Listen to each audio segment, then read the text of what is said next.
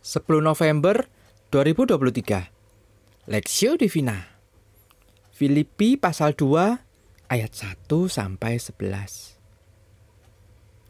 Jadi karena dalam Kristus ada nasihat, ada penghiburan kasih, ada persekutuan roh, ada kasih mesra dan belas kasihan. Karena itu sempurnakanlah sukacitaku dengan ini, hendaklah kamu sehati sepikir dalam satu kasih, satu jiwa, satu tujuan, dengan tidak mencari kepentingan sendiri atau puji-pujian yang sia-sia. Sebaliknya, hendaklah dengan rendah hati yang seorang menganggap yang lain lebih utama daripada dirinya sendiri. Dan janganlah tiap-tiap orang hanya memperhatikan kepentingannya sendiri tetapi kepentingan orang lain juga. Hendaklah kamu dalam hidupmu bersama menaruh pikiran dan perasaan yang terdapat juga dalam Kristus Yesus, yang walaupun dalam rupa Allah tidak menganggap kesetaraan dengan Allah itu sebagai milik yang harus dipertahankan, melainkan telah mengosongkan dirinya sendiri dan mengambil rupa seorang hamba dan menjadi sama dengan manusia. Dan dalam keadaan sebagai manusia, ia telah merendahkan dirinya dan taat sampai mati, bahkan sampai mati di kayu salib. Itulah sebabnya Allah sangat meninggikan dia dan mengaruniakan kepadanya nama di atas segala nama, supaya dalam nama Yesus bertekuk lutut segala yang ada di langit dan yang ada di atas bumi, dan yang ada di bawah bumi.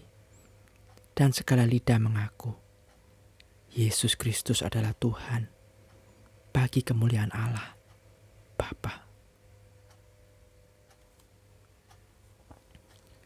Merendahkan diri seperti Kristus, perspektif. Dan dalam keadaan sebagai manusia, ia telah merendahkan dirinya dan taat sampai mati, bahkan mati di kayu salib. Filipi pasal 2 ayat 8. Perjalanan hidup orang percaya harus seimbang antara kedewasaan rohani dan kedewasaan karakter. Karena ketika kedua hal ini tidak seimbang, maka akan sangat mempengaruhi relasi antara yang satu dengan lainnya.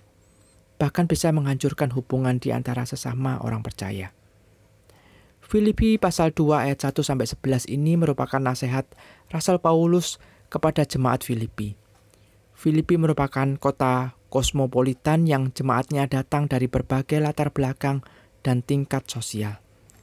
Hal ini bisa menjadi ancaman perpecahan di tengah jemaat jika ada sikap mementingkan diri dan menganggap orang lainnya tidak penting. Oleh karena itu, Paulus menasehati jemaat Filipi agar mereka saling mengasihi dan menjadi satu dalam roh. Sa serta tidak mencari kepentingan sendiri atau pujian yang sia-sia. Tidak hanya itu, Paulus juga menasehati mereka untuk belajar dari teladan Yesus yang rendah hati, yang bersedia untuk melepaskan hak istimewanya demi menaati Allah.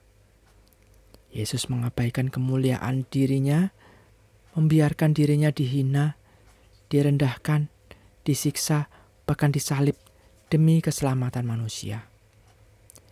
Yesus telah merendahkan dirinya sebagai hamba yang dihina demi hidup manusia yang berdosa agar hubungan dengan Allah kembali pulih.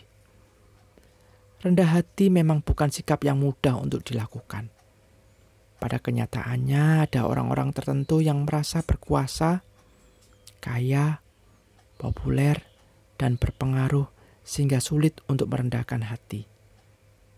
Di dalam diri seseorang ada keinginan yang keinginan untuk dihormati, didengar dan juga dituruti. Sehingga tidak heran jika ada orang-orang tertentu termasuk di gereja yang bersikap egois, mementingkan diri sendiri dan sikap ini berdampak pada perpecahan dalam jemaat Tuhan.